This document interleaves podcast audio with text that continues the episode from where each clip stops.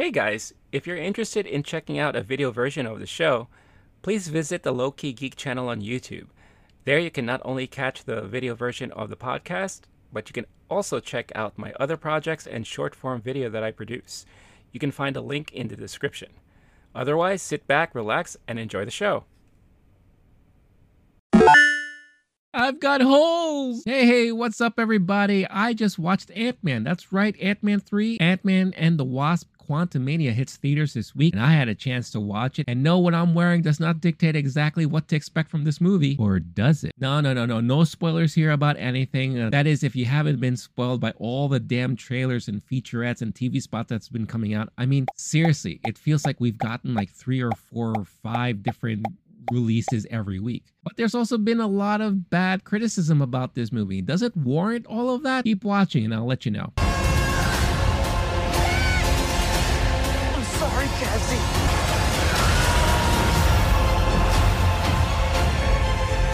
So in Ant-Man and the Wasp Quantumania, we very much pick up, you know, still dealing with the after events of the stuff that happened with the snap and people kind of getting on with their lives. We see uh, Scott Lang, you know, still having this great relationship with his daughter, and he's, you know, dealing with this fame and notoriety. Um, but he also is kind of like in this, you know, dull moment where not a lot of stuff is happening. That is until they get sucked back into the quantum realm and they need to deal with the just new menacing foe that is Kang the Conqueror that we were kind of introduced to in the Loki series, but this was a different version of him. But we were kind of told that there were other versions of him and all that stuff. So, who is this guy? Well, the movie definitely does explain all of that and why we can look forward to Kang being the new big time baddie, the Thanos like villain in phase five and six or whatever phases we're in right now. But I'll say this I actually really enjoyed this movie. I found it very entertaining, but maybe it's because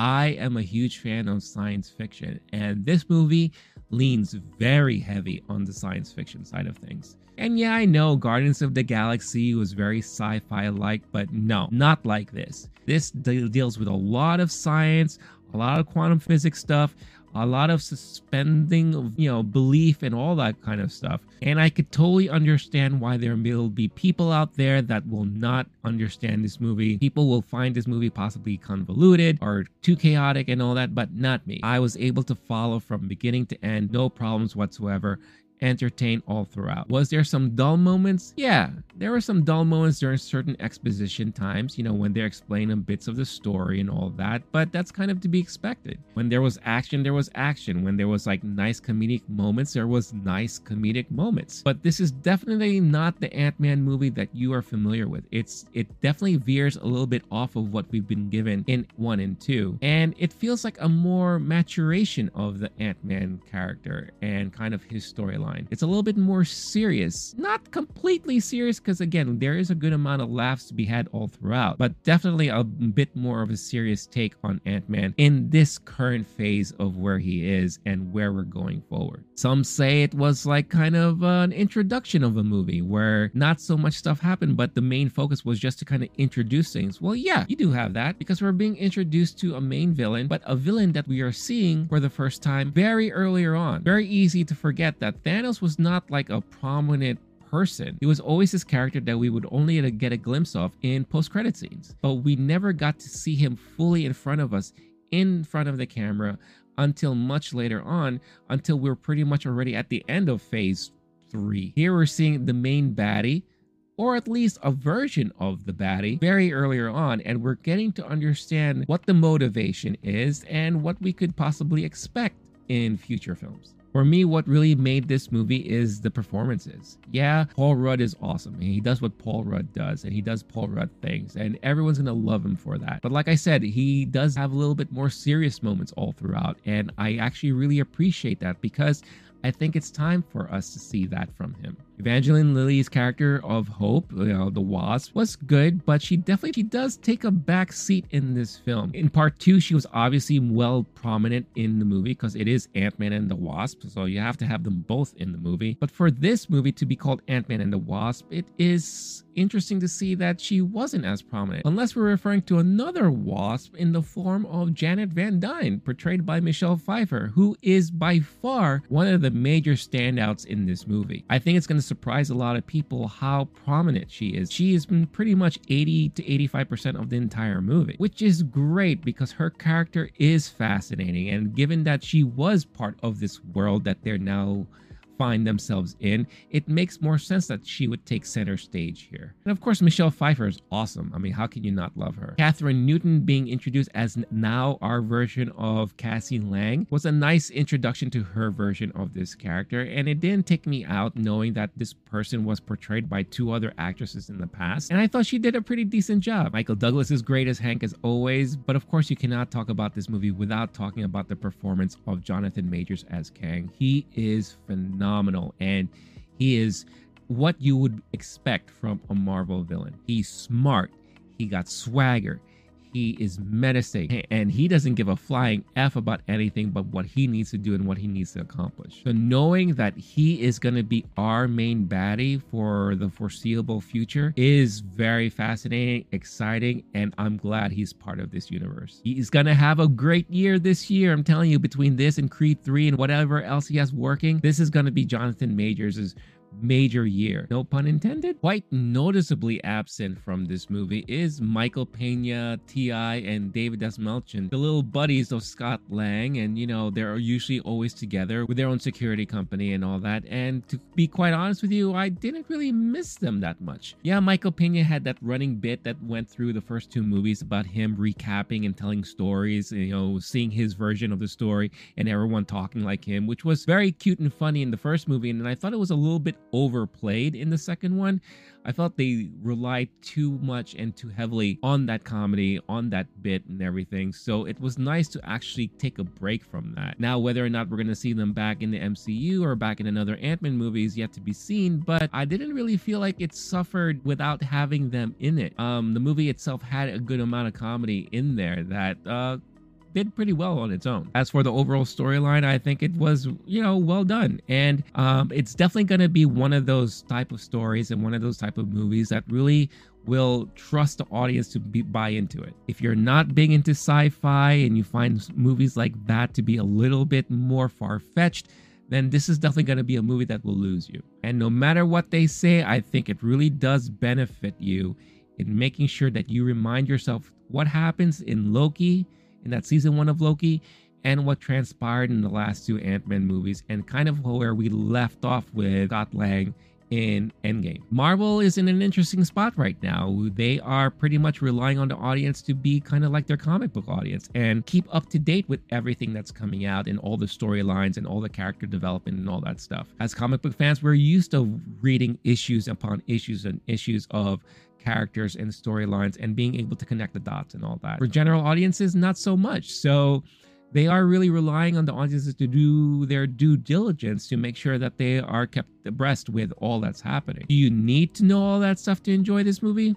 Not necessarily, but it's definitely going to enhance your experience for sure. What I will say, and the one thing I do agree with about the criticism about this movie is that there are some times where the CG did look pretty rough. Obviously, I'm not going to call out certain scenes or scenarios because that would go into spoiler territory. But in this day and age that we're in now, and this far into the MCU, I'm surprised that certain CG moments and special effects moments felt a little rushed or maybe underdeveloped. It was quite surprising to see the poor quality in some of these moments. And uh, with a very keen eye, it's very easily to pinpoint and can distract someone from it. However, for me, I kind of just tried, tried to put that in the back of my head and just tried really to focus on the moment and the story and what was transpiring during that time instead of the poor CG. But yeah, I will agree that there are moments where that was pretty, pretty bad. With all that being said, there's to be one character that we're introduced to here that is really to test the limits of the audience. This character is to be one of those defining moments where you're to, as an audience member, you're to be either all in or all out. And I'm definitely curious as to what the audience reaction is going to be to this character because, yeah, this character for me really worked and I really enjoyed it. I thought the movie ended pretty well, but at a certain time, I did also feel like the movie just didn't know how to end itself. Um, there may be a reason behind that, um, especially with some obscurity to what's really happening. But again, that'll be going into spoiler territory, and I don't want any of you yelling at me in the comments There are two post credit scenes or stingers, depending on how you want to call them. And this time around, they're both extremely meaningful. We don't have any of those nonsensical post credit scenes where it's just done for comedic moments or whatever the case is. These two help dictate as to what we are to expect in the future within the MCU. So make sure you stay around for those. At the end of the day, like I said, I really enjoyed this movie. I had a lot of fun with it. I didn't feel confused. I didn't think it was convoluted. I liked the world that we were in. I liked some of the choices that were made. I love some of the characters that we were introduced to. I am totally all in on Kang being the villain and how that's going to play out throughout the MCU. I do wish this movie ended in a particular way that would have made things a lot more interesting, but I also understand why they kind of copped out on it. And I just learned to accept that. But if you were to ask me what my Letterboxd score would be for this movie, I would have given it, I would be giving it four stars out of five, and I liked it. But at the end of the day, it doesn't matter at all. What I think what matters most is what all of you think. Is Ant Man and the Wasp Quantumania the type of movie you're looking forward to? Based on the poll I ran on the channel recently, it seems to be pretty mixed. I wonder if a lot of that has to do with the Rotten Tomatoes rating that it received because based on my Twitter poll, looks like a lot of you don't consider that as a defining factor in making your choice to watch a movie or not, but at the same time, it does affect a good amount of you. So I'm curious, are you planning on watching this movie? If you have, what were your thoughts about it? Let me know in the comment. Do I think it deserves a rotten rating? No, I don't think so. I think the critics were being very harsh, but to each their own. Is there such a thing as Marvel fatigue? Perhaps. And I won't blame anyone for feeling that way.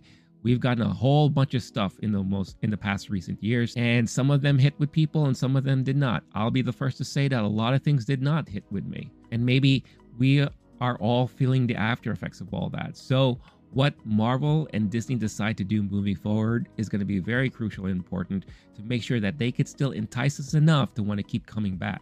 But for right now, I'm still in and I am looking forward to where this is all going to go. But definitely let me know all your thoughts and feelings in the comment section. Again, thank you so much for watching. If you haven't done so already, hit that like button and subscribe to the channel so that you could see more of this type of content and help support the channel. Hit that notification bell so you can get notified every time a new video is uploaded. If you are an audio listener, Thank you so much for listening. If you want an audio version of this, you can find it on your podcast platform of choice. Just type in Low Key Geek there, where you can download this episode and many others. Again, thank you so much for tuning in. Until next time, stay cool, stay classy, stay safe, and stay sane. Catch you all in the next one. All right, peace out, y'all. Ding! Ooh, I hit something.